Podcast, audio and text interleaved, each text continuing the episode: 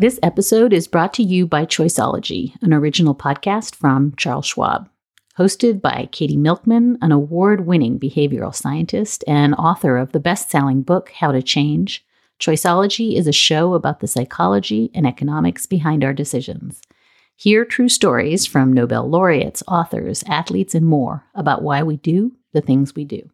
Listen to Choiceology at schwab.com slash podcast or wherever you listen. It wasn't enough for the oral arguments to trivialize and to express contempt for the harm of stalking altogether. It says staying in cyber life is going to kill you.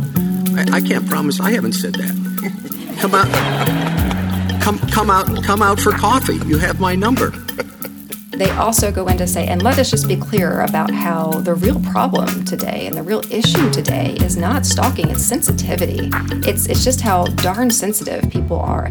We live in a world in which people are sensitive. More hypersensitive about different things now. And Nowadays, people would be more sensitive to that, and people could feel threatened in different ways. We're going to hold people liable willy nilly for that.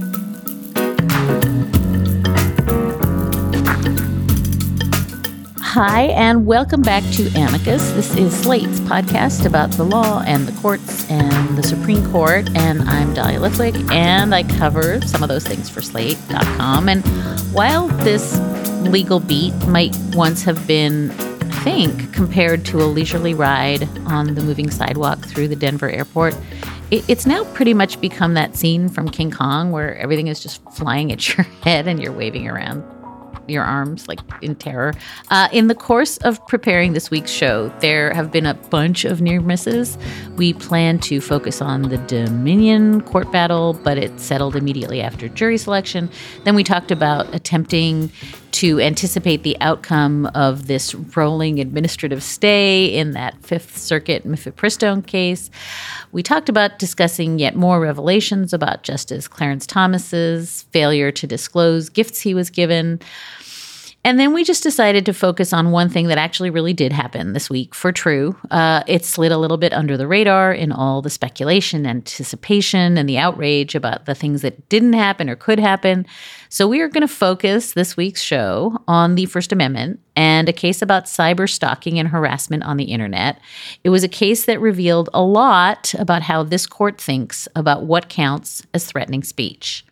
And a very quick news update at about 7 p.m. on Friday night, the Supreme Court issued an opinion saying that the for now broad access to mifepristone will be preserved. There was a dissent written by Justice Alito, Justice Alito, and Justice Thomas.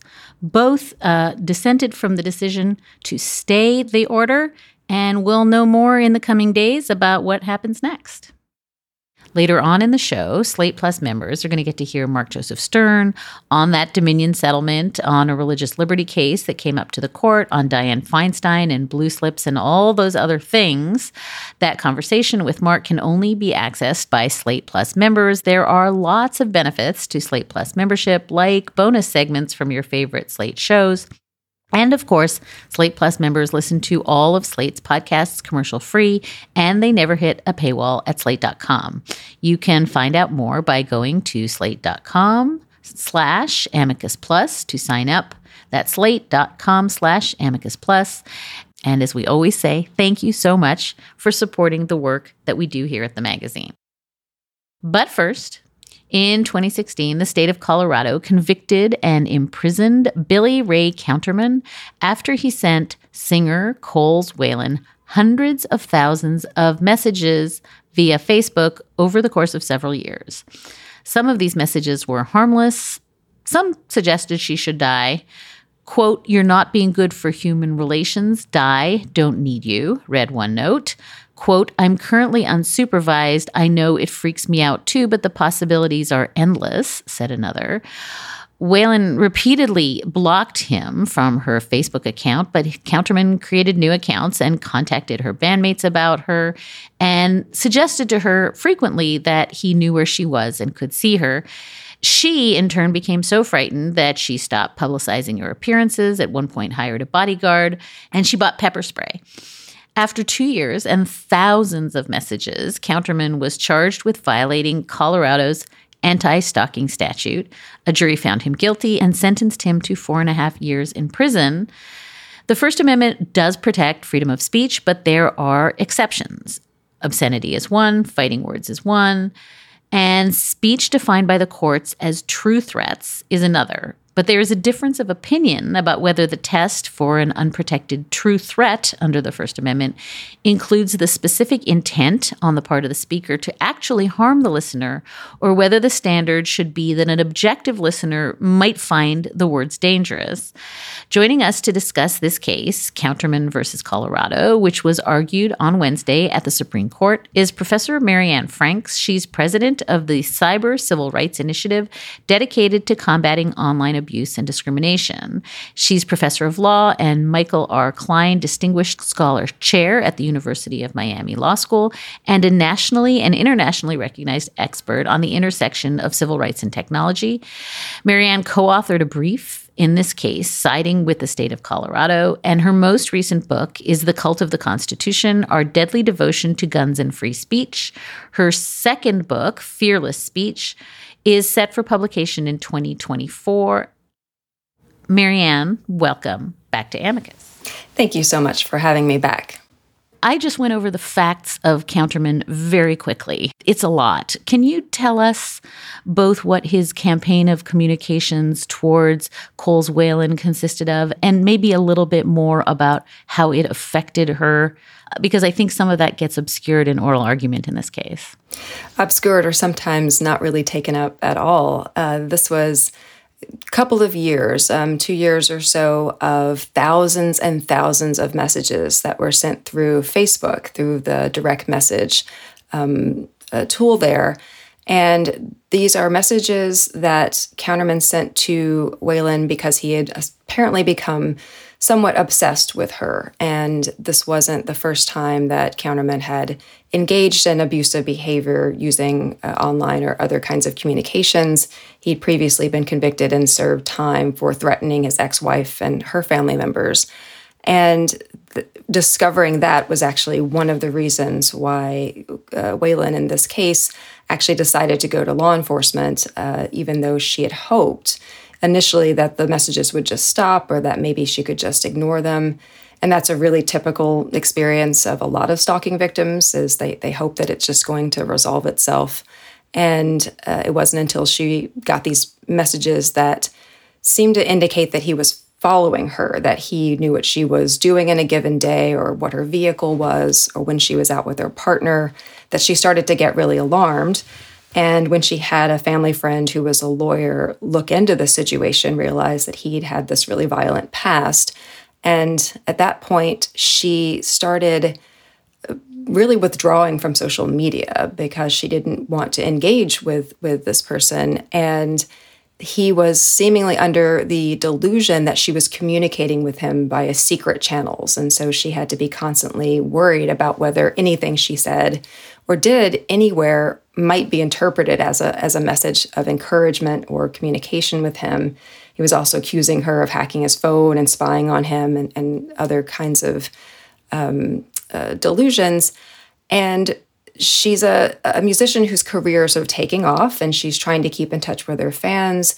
She's um, opening for some really big names, but she's finding herself increasingly unable to concentrate and to focus on her art because she's scanning the crowd for this person who, who she's never met, so she doesn't know what he looks like. He could be anyone. He could be a, someone in the audience. He could try to come up to her afterwards and she wouldn't know. And she started having panic attacks and she started getting very depressed and withdrawn. And she was afraid enough that she applied um, for a concealed carry permit because she felt she needed to defend herself, but was very uncomfortable um, with this idea.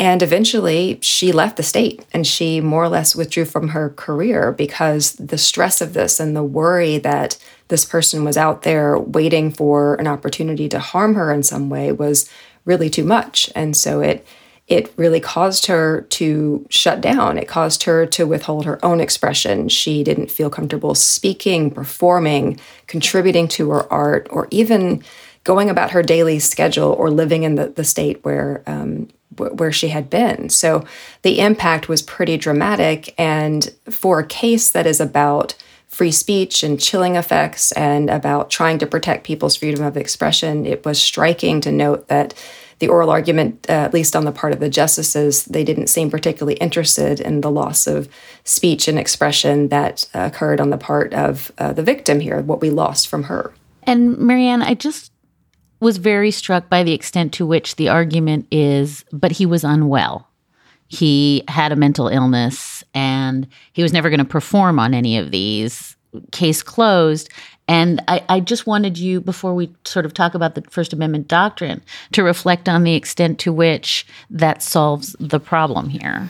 Right. And and probably more so in the case of stalking than anywhere else, it doesn't solve the problem because one of the most troubling and sort of intractable problems about stalking is that you know you have some stalkers who are fully aware of the wrongness of their actions and that their actions are unwelcome and they're doing it anyway. But you have an extraordinarily high number of people who believe and and you might even say sincerely believe that they're in a relationship with the victim even if they've never met them. They've convinced themselves there's a relationship here, or there should be a relationship here. They're entitled to a relationship here.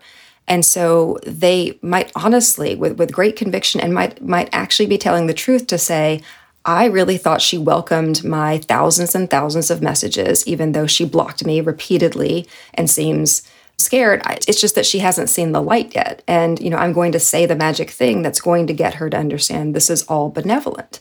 Stalkers routinely do things like send flowers and gifts and say innocuous things like good morning or do you want to go out for coffee? And out of context, those things don't sound scary. But when they're coming from a stranger that or someone you have repeatedly told or indicated you don't want to talk to, it's terrifying to know that they can't hear that, that they can't understand that. So the more you put into play this idea that, well, this person just is incapable of an understanding that this is unwelcome, the idea that that somehow resolves the issue for the victim is ridiculous. So, before we get to the merits here of the Supreme Court argument, I wondered if you could just set forth the state of the law on quote unquote true threats and, and just give our listeners a sense of what the goalposts are when we talk about a true threat. Let's stipulate those are exceptions to the First Amendment. They're not protected. But where does this doctrine derive from? And how did we get to a world in which we're fighting about the objective test versus the specific intent test? Because it's a world we all live in now, depending on what state we reside in. Exactly. So, as you say, there's this exception uh, to First Amendment protection. There's a bunch of different categories, including obscenity and fighting words and incitement and this category called true threats, which is extremely confusing as a name because it indicates that everything that it covers is threats, which, as this case shows, this is a case about stalking, which is legally distinct from a case about threats, right? Those are usually two separate crimes in federal law and uh, also in many state laws. So it's confusing to talk about why it is that in a stalking case, we have to discuss whether or not it qualifies as a true threat, but it's a term of art for this category of exception. And it stems out of an actual sort of threatening case where a person named Watts was talking about how his opposition to the war and how he would, um, if he got a gun, that he would get the president in his sights. And the analysis of this about whether or not he's actually issued a threat against the president turned on consider this situation, right? So he makes this one statement and it's in a crowd of people. He makes it to a crowd that laughs essentially and nothing happens, right? And and so one one thing that's clear about the notion of a true threat to qualify as a true threat is that it's not a question of whether or not you actually intend at that moment to carry it out, but it's got to be clear that this is something that is could be perceived reasonably right according to the context as something that was actually intended as some kind of statement of hostility or terrifying intent uh, or sorry, terror, generally speaking. And you gather that by looking at the circumstances. But in the Watts case, the court didn't really explain much beyond that, other than look at the circumstances, and concluded in that case that this was not a true threat. And so, since that time, the, the notion has been invoked, but the contours of it have not really been clear. Is it enough to say, look at the audience reaction, consider that this is happening in public, that it's at a rally, emotions are high, it's one statement, and it seems tossed off kind of carelessly? Or do you really have to ask the question, what did that speaker mean? What kind of evidence can we see that indicates that he's not joking? He really wants to terrify the president, right? So it's just been a little unclear. And there's been a series of cases since that time involving cross burning and other issues that have kind of circled around this question of what do we mean to say that it qualifies as a true threat? Is it enough to say, a person in those circumstances, a reasonable person, not a sensitive person, not just any person, not even the actual target, but just a reasonable person, an objective standard. Is it enough to say, looking at all the circumstances, that a reasonable person would have heard that statement and thought that it was, in fact, threatening, would have found it threatening? Or, in addition to that, do you have to say that plus you have evidence that the speaker intended for the person to be frightened? And so the position that Counterman is taking here is that you need to have both, and the position of Colorado is that you only need that objective person standard. And am I right, Mary Anne, that about 20 states use that subjective intent standard? So it really is, um, it's a hodgepodge. I mean, it's just not clear. And um, we'll talk about Elonis uh, in a minute. That was a 2014 case that purported to raise these issues and resolve none of them. But this case is at least we are told intent on resolving this once and for all. Yeah? I think that's the the indication.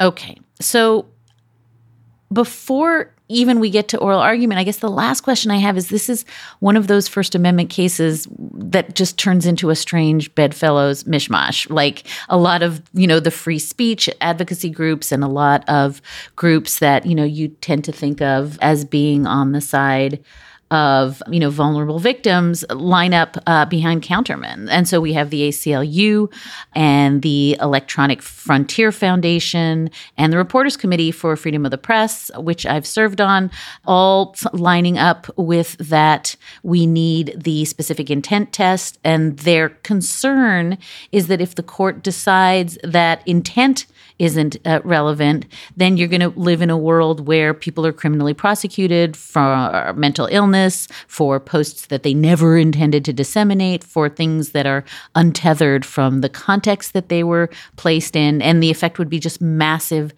chilling of all speech. And on the other side, you have joined others, including another friend of the show, Professor Danielle Citron, arguing that no, online harassment is really different. It's unique. It cannot be regulated under a specific intent standard because looking only to what the speaker thinks is actually going to allow stalking and harassment to proliferate. So, can you just help listeners who want to know how they should be thinking about a case in which um, both sides make very sympathetic and compelling arguments, how it is that this kind of is the state of play, and that folks who are wildly speech protective um, are on, in some sense, the other side from you? Sure. And, and a lot of it comes down to a question about whose speech you are mostly concerned about, I think. Those who would argue that the First Amendment demands this subjective intent, this, this very high standard, like the EFF and the ACLU and other civil libertarian organizations, they paint a picture that essentially suggests that if we don't have that kind of very high subjective intent standard, there's just going to be not only prosecutions of perfectly innocent throwaway remarks, especially that were issued over the internet where it's hard to detect tone and, and substance, et cetera. Not only that, but it's it's not just about the people who will get prosecuted, it's about this chilling effect, as the term goes, that people who would say things that are completely protected by the First Amendment might be chilled from saying things that would be protected by the First Amendment because they're not sure now if it might be interpreted as a threat and mean that even though they didn't mean it that way, that could nonetheless land them in jails. And so the argument is that that's really scary, and we have to err on the side of not letting that happen because that's such a terrible prospect that people not only could be prosecuted for fairly innocuous comments, but also that even beyond that, people will just be really nervous about speaking.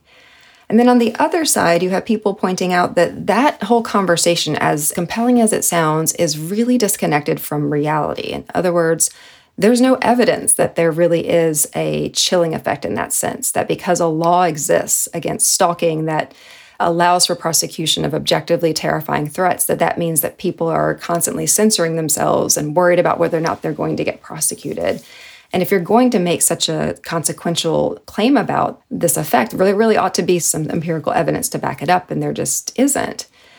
On the other hand, when you look at the impact of things like stalking and threats on the victims, the people who are receiving those kinds of terrifying communications, and again, objectively terrifying communications, not just people overreacting to some sort of stray remark, it is documented, well documented, what happens to those victims and how much they have to engage in self censorship, how afraid they are for their lives, for their, their livelihoods, for their family members, for their friends.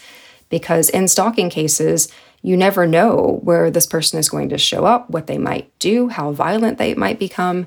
So typically, stalking victims will take all kinds of steps to limit their own freedom their freedom of mobility, their freedom of expression, their freedom to live in the state where they grew up.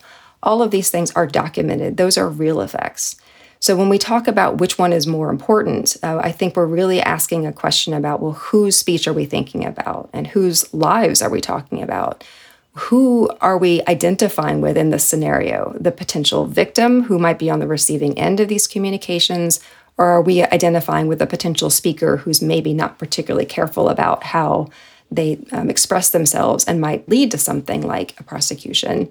But keeping in mind that these kinds of prosecutions for stalking, if you again look at the actual empirical evidence of prosecutions, the idea that we live in a world where stalking and harassment is over prosecuted, that there's just too much zealous law enforcement, you know, standing up and intervening is absurd because stalking is one of the most underreported crimes.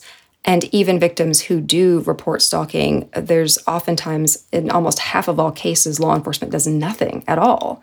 And so, if there's any kind of problem here about the balance between public welfare and individual freedom, the problem is really that we are so under responsive to the problems of stalking that has to be the diagnosis that we have here if we care about reality, as opposed to abstractions about how speech and prosecutions work. And that the calculation here is not about, oh, did you have to be a little bit more careful about what you said? The calculation is, is she going to end up dead, the victim of stalking, because we didn't intervene? Because the attitude was, well, wait until he does something serious and unambiguous. And far too often, that serious and unambiguous thing is to engage in some sort of physical violence. We are going to pause now to hear from our sponsors. This episode is brought to you by Shopify.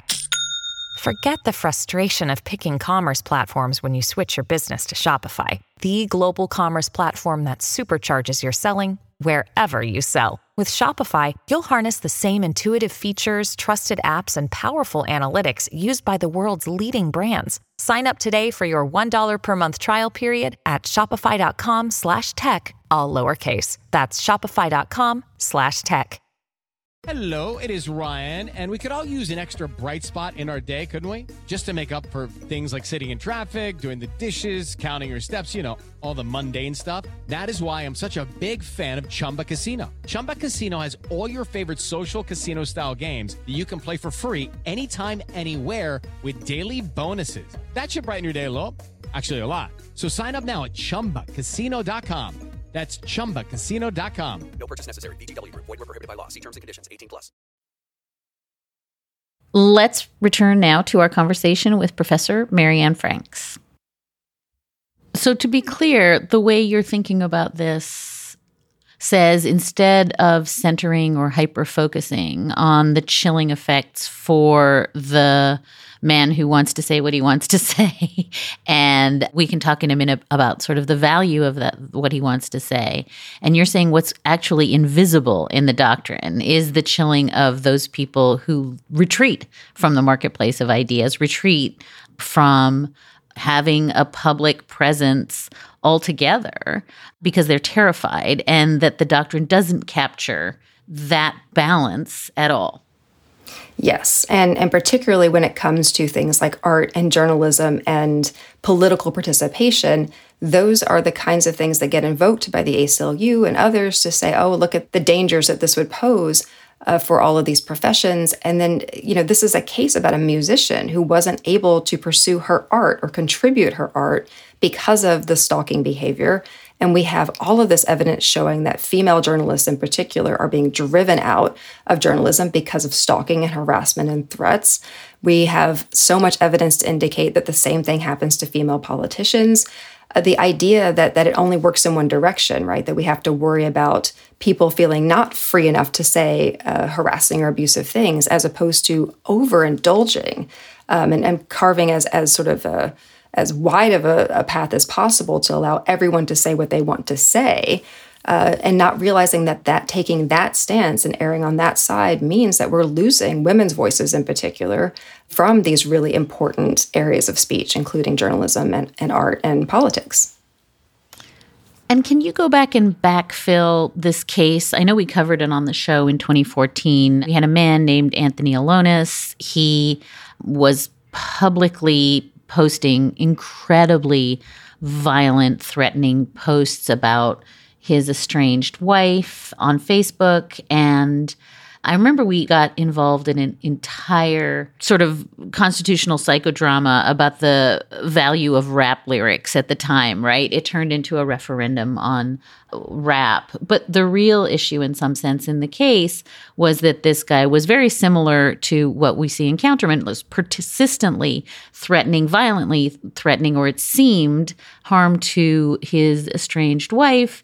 And the court took the case up and then just batted it away. Can you remind us what happened in Elonis? Because it feels as though this is the court's do over for Elonis. Right. It, it, seems that they're trying to address the, the door that they left open but didn't close in that case. And the peculiarity of that case uh, was that, exactly as you say, the, there was speculation or anticipation before the case that this was going to be the Supreme Court's weighing in on the internet age of speech and giving us an answer about whether things, the rules need to be different when it comes to online communications. The particular statute that Elonis was charged under is the interstate threats statute. And the First Amendment concerns that were being raised or the arguments that were being raised in that case were very similar to the ones here. But the statute had a had a problem that the court decided instead of reaching the First Amendment issues, it was going to address a problem in the statute in the way that it was constructed. And so what they ended up doing to many people's surprise was completely ignoring or putting to one side the First Amendment questions of what does it mean to threaten someone, and do you have to have, under the First Amendment, uh, that is to say, does the First Amendment require subjective intent as opposed to a reasonable person standard? They focused on this really narrow statutory, what's called a statutory construction question, which is in a criminal statute, the, the court has long held that you should assume that every element of the offense needs to have a corresponding mental state. So, if the elements are that you are issuing a threatening communication, the question is well, there's an issuing part, like did you actually send it out? And that, that's usually easy enough to say. Was it that intentional or did you do it by accident? But then the part about the threatening communication is what's the mental state when it comes to the threatening communications? Was it that you knew it was a threatening communication and you sent it? Was it that you knew that a person receiving it would would think of it as being threatening and you sent it? Or was it that you yourself in, intended for it to be threatening and you sent it? But instead of saying, well, the First Amendment demands that we answer it this way, they said, well, the statute in question doesn't make it clear. When a statute doesn't make it clear, we're not going to assume or read into it the ability to say it's a reasonable person standard. Based on longstanding principles of fairness in criminal law, we're going to assume that some kind of subjective intent was required here. That there again gets tricky because what they mean by subjective intent isn't necessarily it was my purpose to uh, make someone afraid. It could also mean that you knew it would make someone afraid, even though that wasn't your express purpose. And it could even mean that you were reckless with regard to whether a person would perceive it that way and you disregarded the risk that they would. So any of those things sort of count as permissible uh, mental states if the if the if the statute is silent and the court says those are the only permissible states we're going to not allow for that remaining mental state known as um, reasonableness. It's sometimes called the negligent standard, but the idea that you personally, as the actor, did not have a conscious uh, awareness of how the communication was going to be perceived. The court says if there's there's silence on that in a statute, then we're not going to allow the reasonable person standard to be assumed in. So it's got to be something higher than reasonableness. But court didn't say how much higher does it have to be. Can it be recklessness, which was suggested by the concurrence? Or does it have to be something like knowledge or purpose?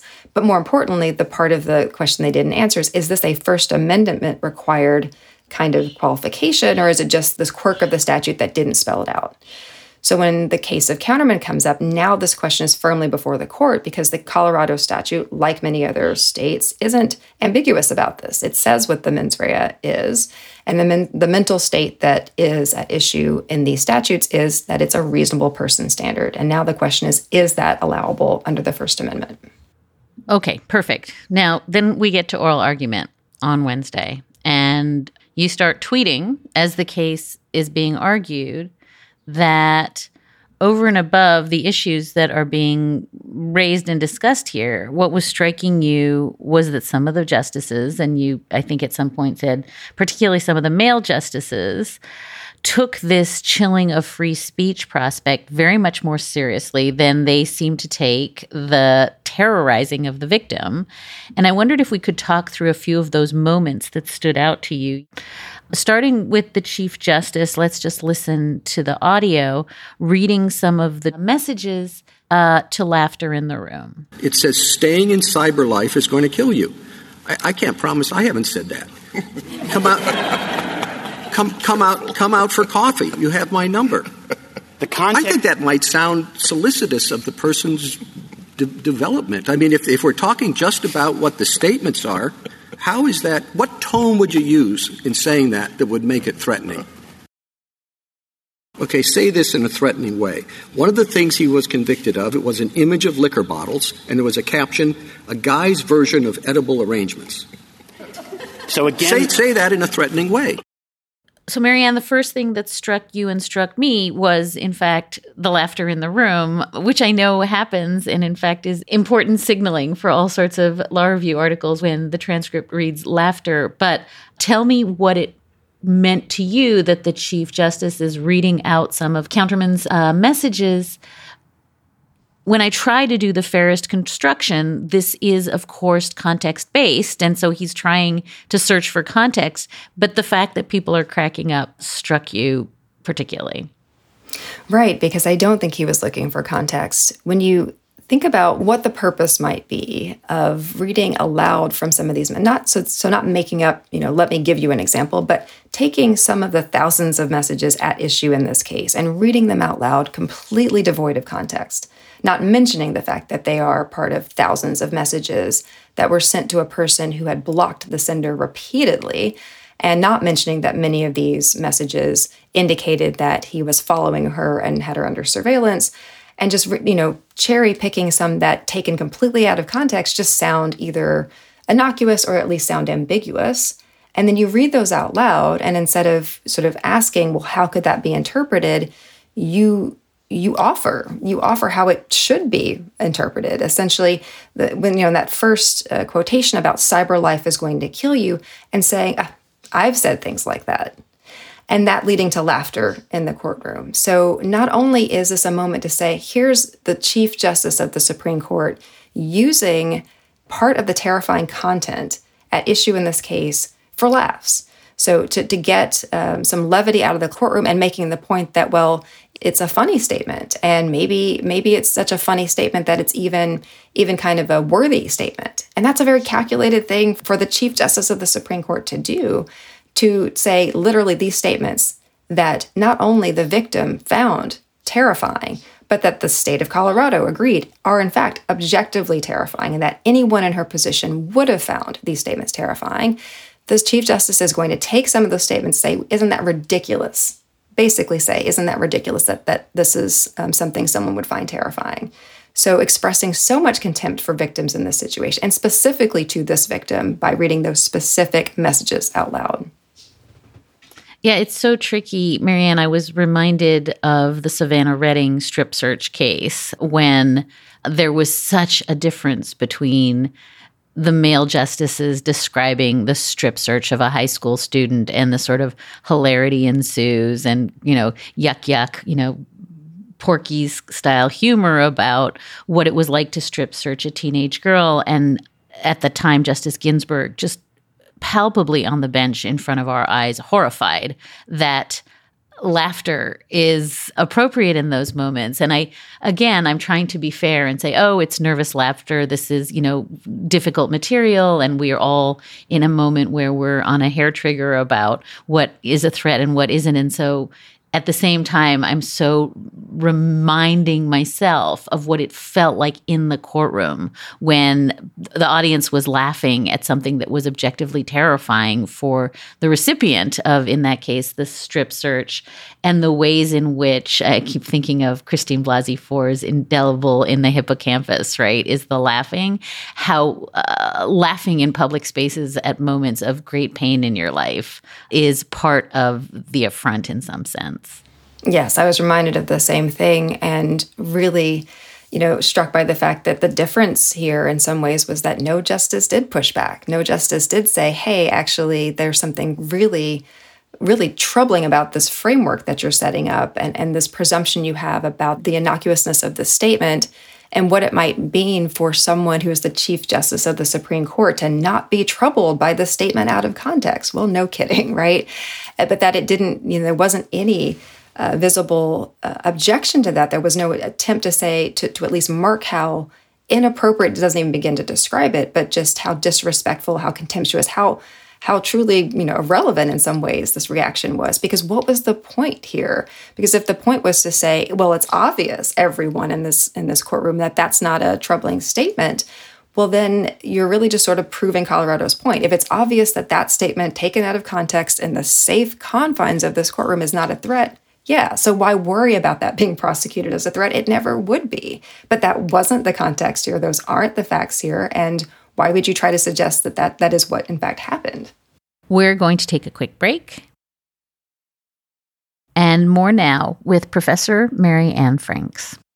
So then we get to what I think is the meat of when your tweets start to feel five alarm fire, which is that we start to have several justices, notably Justice Gorsuch and then Justice Thomas, reflect on the fact that we just live in a time now where everybody is just super thin skinned and hypersensitive. And, you know, we've got this sense that everybody is so frantic to call themselves a victim that we can't evaluate speech the way we used to. Let, let's play a little audio of Justice Gorsuch and Justice Thomas. We live in a world in which people are sensitive and, and maybe increasingly sensitive. Um, as a professor, uh, you might have issued a trigger warning from time to time when you had to discuss a bit of history that's difficult or a case that's difficult. What do we do in, in, in a world in which reasonable people may deem things harmful, hurtful, threatening, uh, and uh, we're going to hold people liable willy nilly for that? We're more hypersensitive about different things now, and people could feel threatened in different ways. What if it's now that people are more sensitive, that that is now considered the reasonable person? And I think before we dive deep into what it is they're saying, I, I just want to ask you what it means when the justices, some of whom have evinced, in my view, hypersensitivity in recent years to other people's speech, saying that, oh, everybody's an eggshell, they're all nuts. There was so much to unpack there when you hear a Supreme Court justice on this particular court saying essentially what becomes at certain a certain point a kind of kids these days kind of argument the idea that if you're going to invoke hypersensitivity in our modern era and not even be embarrassed by the fact that there are members of this court sitting in this in that courtroom exactly uh, as this is being said who have referred to tough questions during their confirmation hearings as high-tech lynching right who have shaken their, their their fists essentially during their confirmation hearings and said, "I will get you know revenge um, for the destruction of my character in the because of the questions that they were asked during their confirmation hearings." Or Alito saying recently that, "Oh, you can disagree with our decisions, but implying that that there's something uh, amiss with our integrity that crosses a line that's dangerous right so you've got these justices who are saying things that that are essentially hypersensitive about the words and the questions and the criticism that is quite validly of course expressed about one of the most powerful institutions in the United States and that these members of this court would invoke hypersensitivity and not not only not think about that, but certainly not mean that. That, that you know, it's it became clear very quickly when they say hypersensitive and they say we, they don't mean we, they mean you, and you know who we're talking about. And then, of course, at a certain point, Justice Barrett makes it extremely clear who they are talking about. So just tell us about that because we're going to play the audio in a minute anyway. So, uh, you know, you've got Gorsuch is the first one to tee it up to say, uh, taking note of the fact that the Colorado Attorney General um, has uh, used to be a law professor and, and sort of sets up the the question by saying, oh, you know, probably as a professor, you had to issue a trigger warning sometimes. So introducing into a an oral argument about a stalking case, this kind of buzzword about colleges and and how sensitive students are in trigger warning. So all of a sudden that's into the mix. And so that's the first that's the first indication. And then later on Justice Thomas saying, "Yes, people are just so sensitive these days, you can be offended by anything." And then Justice Barrett tries to give all of us a hypothetical to explain what she means. Let's imagine a professor who wants people to understand just how vicious it was to be in the Jim Crow South and puts up behind them on a screen a picture of a burning cross and reads aloud some threats of, of, lynching that were made at the time. Purely educational purpose in the teacher's mind. But students feel physically threatened. They fear for their safety because they don't understand it. Whereas if Justice Gorsuch and I are looking at that situation, we'd say, well, a reasonable person would understand the educational context of that. So how could the student think of it? And when there's a back and forth about, well, well, for any number of reasons, that doesn't make sense as an example. And then she she makes it really clear. Justice Thomas talked about changing attitudes. Maybe it's the case that nowadays people would be more sensitive to that, and, and people would say a reasonable, you know, black college student sitting in that classroom would interpret that as threats, you know, that might materialize into actual physical harm. A black student in the classroom that, you know, the professor intends for this to be uh, a lesson about how horrible this was, but the black student doesn't understand that and perceives it as a as a threat to them. And then there you have it, right? Not not it wasn't enough for the oral arguments to express so much to to trivialize and to express contempt for the for the harm of stalking altogether they also go in to say, and let us just be clear about how the real problem today and the real issue today is not stalking, it's sensitivity. It's, it's just how darn sensitive people are, especially Black students who just don't get it, or stalking victims who are worried that they're going to be killed because they, they have been sent thousands of messages suggesting that someone is following them without their consent. So it is it is it is this moment where it's clear that at least some members of the court want to make a statement about something that has nothing to do with this case. And in doing so, make sure that they manage to discredit and offer caricatures of the oversensitive, uh, hypothetical Black student when you know there were plenty of non hypothetical examples, as we've just discussed, that they could have used to explore the concept of hypersensitivity. And maybe, for that matter, if you were a serious person trying to think about the implications for stalking, to talk about the hypersensitivity of these people who insist that if you have laws that prohibit stalking, people won't be able to say what they really feel. That if we want to talk about an increase in sensitivity, let's talk about this constant drumbeat of how men in particular need more and more and more space to say more and more and more troubling, harmful things and never face any consequences for it. They can't face any consequences for it. And if that means that women have to essentially be handed a life sentence of terror, well, so be it, because their speech and their uh, expression is just more important. Yeah, there's a moment where I think Justice Kagan lifts up this idea, Mary Anne, like what is the high value speech that is being chilled here? Um, but by and large, it does seem as though there's such an intense thumb on the scale of how terrifying it would be to be the guy who wants to stalk and harass a woman and not know where the line is. Imagine, and almost no solicitude for the recipient of just buckets and buckets and buckets of vitriol and legitimately, I think there's no way to read, as you say, in the aggregate, these thousands of emails and not say, holy cow, he's watching me. He knows where I am and he's following me. And no regard for the chilling, not just of her speech, as you say, but her full on retreat from public life. And it's an amazing for me example and you've flicked at this but i i, I want to pull on it one more time from justices like Justice Alito, who, you know, last year gave a speech where he was attacking journalists and scholars without naming them who criticized the court and the idea of the shadow docket. From Justice Alito, who said, as you noted, that as a result of the Dobbs leak, justices could be killed. And it's an amazing thing to have this performance of thin skin for me, but not for thee um, and how gendered that became.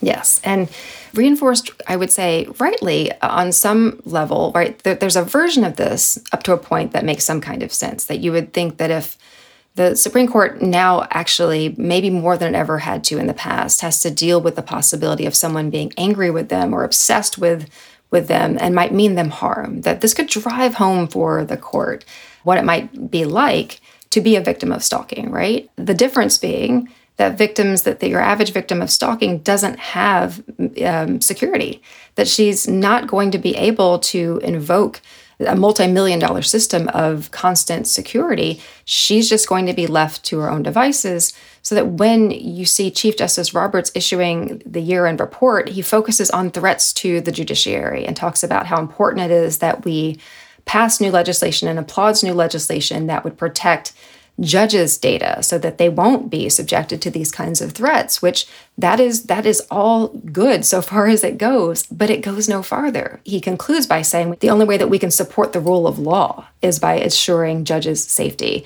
because a judicial system he says cannot and should not live in fear but when it comes to average citizens, especially women on the receiving end of abusive, terrifying, objectively terrifying content and conduct and expression, the answer is yes, but you all have to live in fear. Judges cannot live in fear, but everyone else is consigned to that fate. There's one more beat on the Anthony Elonis case. Phil Weiser, the attorney general from Colorado, made note in his argument that when the court kicked it away or at least inscrutably solved it for nobody, Anthony Elonis comes back. Well, the court might look at Elonis, who is reconvicted uh, on, who's just recently reconvicted for convict for okay, threatening a assistant U.S. attorney, his ex-wife, and his ex-girlfriend. He was sentenced to 12 and a half years in federal prison for stalking a prosecutor in this case, as well as his former uh, wife and girlfriend. So even the case that is emblematic of the court screwing it up, they got wrong. Yeah, so he was actually sentenced just a, a, few months ago. But you know what I really think needs to be underscored here is the the kind of timeline, right? That and, and a part of this that we maybe haven't touched on completely, which is the the kind of uh, valorization of a certain kind of abuser as a kind of free speech hero, which is really one of the the major effects of the Elonis case, even though it didn't turn out to be a First Amendment case. So in this case, even though they decided on statutory grounds, and even though it ultimately has no impact on the original sentence for Elonis for those threats, because when it goes back on remand, the court says, look, whether you use a negligence standard or any other kind of standard, he would have been convicted anyway. So this is harmless error. Nothing changes. What did change was that Elonis himself was self identifying at that point as a free speech hero. And as soon as he got out of prison, he begins harassing, well, actually, I shouldn't say that. While he's still in prison, he is sending communications to the prosecutor in that case, continuing to send threatening communications to his ex wife and then adding um, one of his ex girlfriends uh, to his list of victims as well. And this goes on for years, and he does it openly on social media. He has a Twitter account where he's bragging about it, saying, I was vindicated by the Supreme Court. I am a free speech hero. I can do what I want. The next case, my next case is going to be about stalking. And the next case after that is going to be about revenge porn. I am going to show that there's a free speech defense for all of these things because I am the hero. And so he's conducting this behavior. He nothing about his time in federal prison has deterred him from going right back to terrifying and stalking women in his life and, and anyone else that he becomes obsessed with.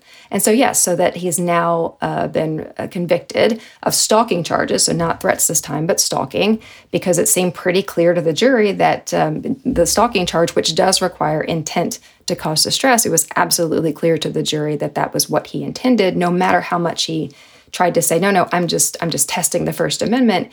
But who knows right? I mean the, the, the, case may get appealed. It might go back before the court. But the point of this is when it we are talking about the actual impact on victims on your everyday victims who don't have 24 hour security and don't have the privilege of uh, money or or resources to protect themselves the only thing that stops stalkers in those cases or give these victims even a little bit of relief is if they are incapacitated for a period of time so that they cannot communicate and they cannot stalk these victims. As soon as they get out, so many of these stalkers just go right back to doing it.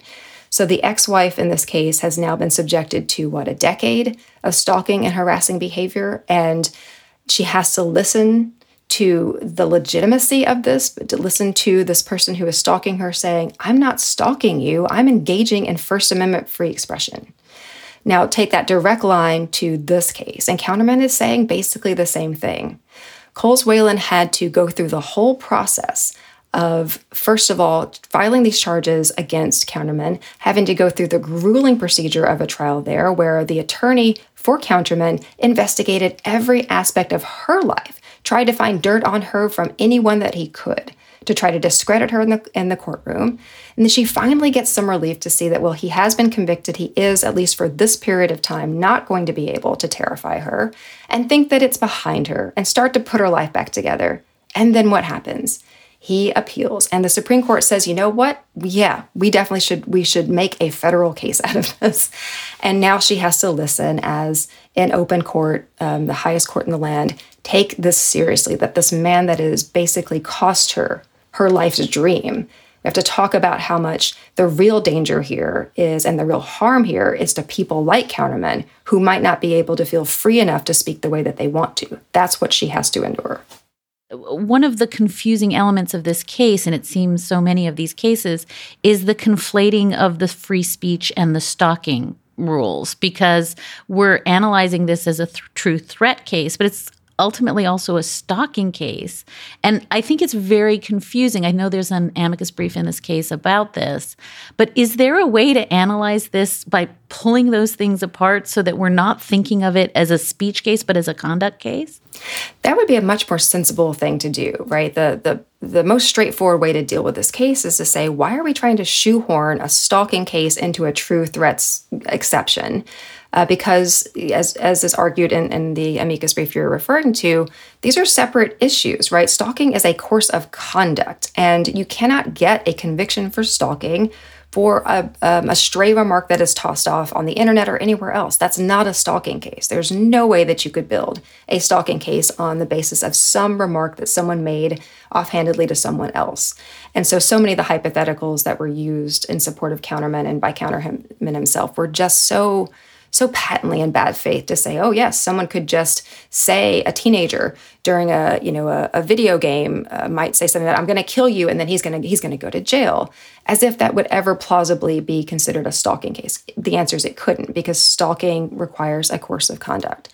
The problem, though, is the Supreme Court. The Supreme Court saying in uh, in cases like U.S. v. Stevens, if you're going to justify or try to, to defend against a First Amendment challenge to a law, you have to fit it basically into one of these categories. Now, when they said that, many scholars at the time said that's that's not correct as a statement of law, not a forget about whether one agrees with that as a normative matter. That's not descriptively accurate of what the Supreme Court has done up to that point. But but in that case, and and you know, sort of recycled every time this comes up, is that same idea. If you're going to respond successfully to a challenge, you have to say it's one of these categories, or you have to invite the court to say it's a brand new category that was not recognized before. But every court is terrified of doing that because the, the Supreme Court has made clear that they would look at that with tremendous skepticism. So that's why we're getting this weird conversation about why stalking as a law has to be defended as a true threats exception to the First Amendment, which is an absurd way of having to do this. But that's the position that the Supreme Court has left us in. So, so this is where I hear you harmonizing perfectly with your friend and uh, frequent co-author Danielle Citron, who came on the show just a few weeks ago and talked about uh, the YouTube and Twitter cases uh, through the lens of, oh my God, the justices just don't understand how the internet works. They don't understand how cases that are 100 years old that come from a time that is in no way analogous to the moment we are in. And then they just persistently get it wrong because they're applying these categories that they both don't apply, but that they cannot understand the scope of the problem. It feels as though you're saying some version of, uh, look, we're living in a moment in which people are being shot for picking up their siblings at the wrong house. They're being shot for going to fetch a basketball uh, that rolled next door. We are not living in a moment where uh, the kinds of exceptions and laws and thoughts that we had about people and violence in society and uh,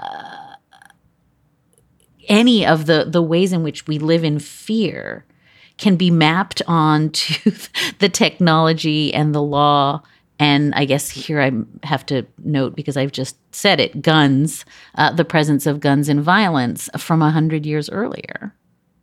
Right. Uh, uh, well, one perspective is to say they don't get it. The other perspective is to say, oh, they get it, and it's it's it's operating exactly as it should. That this is not a this is not a bug; it's a feature. That is, if if there if the underlying view here, not the one that is said in polite society, but the underlying view here is that fear is good if it's if it's happening to the right sorts of people, and it's bad if it's happening to the wrong sorts of people.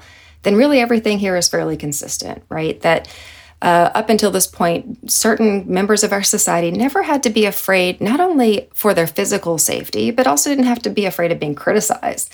They didn't have to worry about being excluded. They didn't have to be worried about being made fun of. Their integrity was never going to be challenged. And now, a little bit, they have to worry about that. And I would say, not to any kind of extent that people who are not white and male and wealthy have to, but but they are having to face some sorts of criticism. And suddenly that has become the most important issue. So, yes, you can have uh, uh, members of the, the most um, consequential court in the land raising the issue of hypersensitivity uh, with straight faces and not thinking about how hypersensitive of a society we are, in which, as you say, there are people sitting in their homes who have really never faced any kind of challenging or deadly situation who have been so pumped full of propaganda and um, anger and resentment towards other people and suspicion that if someone knocks on their door and they don't recognize them, their first impulse is to get up and shoot them.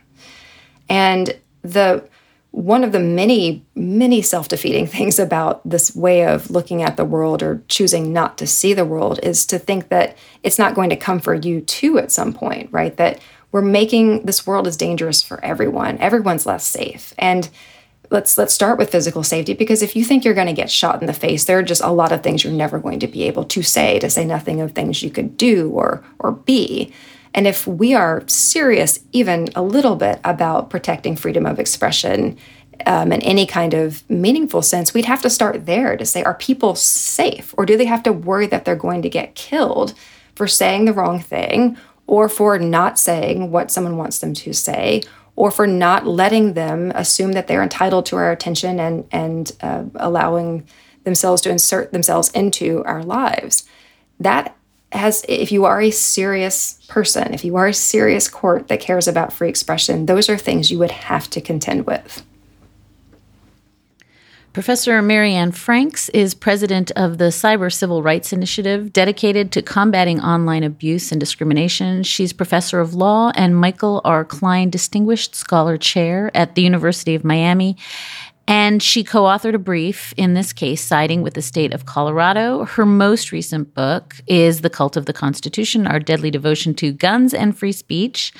Her upcoming book is Fearless Speech. And Mary Anne, as somebody who is about to start yet another day of being a woman on the internet, uh, I thank you for all of your work, incredible, tireless work, trying to help people understand the ways in which we keep replicating free speech regimes that don't actually make us all free to speak. Thank you.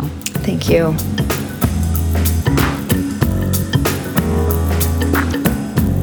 And that is a wrap for this episode of Amicus. Thank you so much for listening in, and thank you so much for your letters and questions.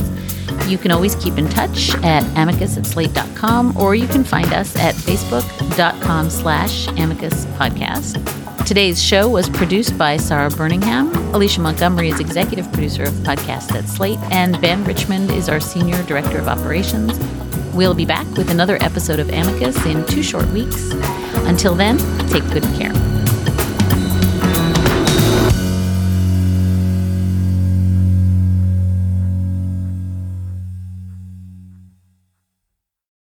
Without the ones like you, who work tirelessly to keep things running, everything would suddenly stop. Hospitals, factories, schools, and power plants, they all depend on you. No matter the weather, emergency, or time of day, you're the ones who get it done. At Grainger, we're here for you with professional grade industrial supplies. Count on real time product availability and fast delivery. Call clickgrainger.com or just stop by. Grainger for the ones who get it done.